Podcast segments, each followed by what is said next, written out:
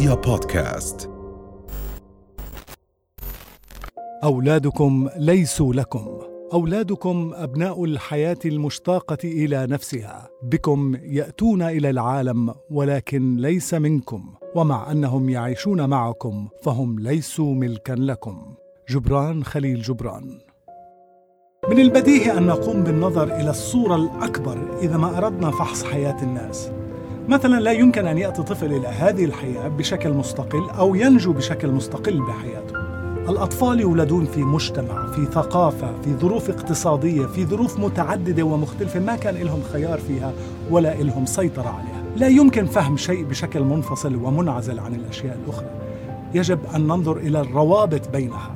هذا يسمى بالفكر الشرقي القديم الطبيعة المترابطة للظواهر. The interconnected nature of a phenomenon. لما تنظر إلى نقطة الماء اللي نازلة من السماء تأمل في كل الظروف القريبة والبعيدة اللي ساهمت في تشكيل ووجود قطرة الماء هذه. معظم الأشياء في عالمنا تعمل بهذه الطريقة. هذا هذا لأنه ذلك ذلك. هذا ليس هذا لأن ذلك ليس ذلك. هذا ولد لأن ذلك ولد. هذا يموت لأن ذلك يموت. حياة وموت أي ظاهرة مرتبط بحياة وموت ظواهر أخرى.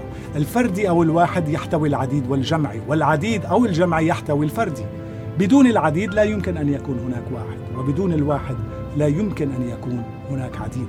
لهيك إذا بدنا نفهم تجربة هذا الطفل يجب علينا أن نتطلع إلى المجتمع اللي عايش فيه. وتاريخ هذا المجتمع وممارساته وسياساته. يأتي الطفل حرا ليجد أمامه كومة من الأشياء المفصلة له مسبقا. مش بس قياسات الملابس بل كل القياسات الفكرية والنفسية والفنية والأخلاقية بلاقيها جاهزة أمامه وما عليه سوى ارتدائها لكن بعد وقت لما يجي الوقت لتواجه ذاتك بتلاقي نفسك إنك خدعت.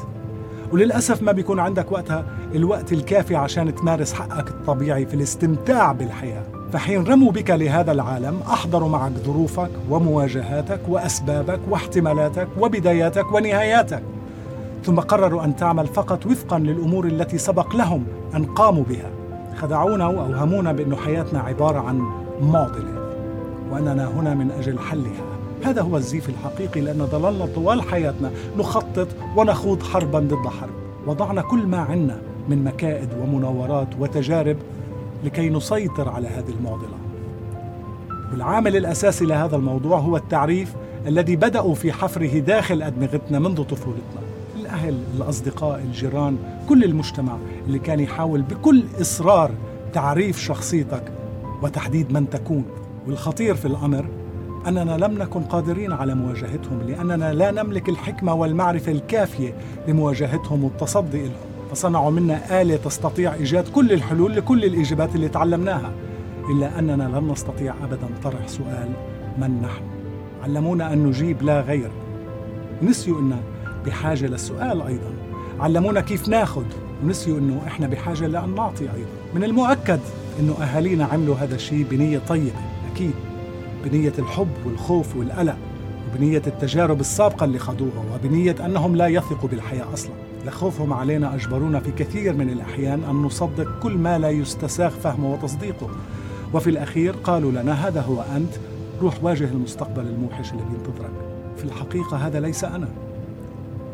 إنما أنا الذي قمتم عن طريق كل ما تملكون من أدوات لصياغتها على أسلوبكم وطريقتكم. نسيوا انه إحنا ولدنا موهوبين ومغامرين ونمتلك أذهان نشيطة وطواقة للسؤال والبحث والفضول. المستقبل لن يعد أطفالنا بأي شيء إذا لم نعرف كيف نعيش معهم لحظة كاملة وحقيقية من الحاضر. لحظات كاملة وحقيقية يعني أن لا نفصلهم مبكرا عنا بالحضانات والمربيات والتكنولوجيا.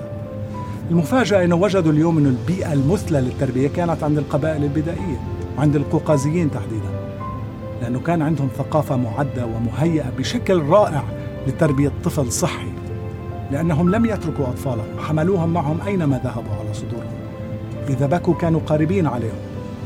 تربوا برعاية فطرية وغرائزية. هذا النوع من التواصل والترابط اللي بنحتاجه لتربية صحية وذهنية وعاطفية لأطفالنا.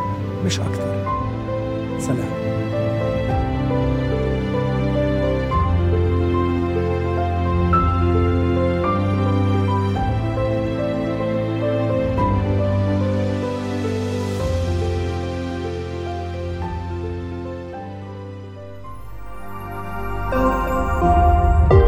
رؤيا بودكاست.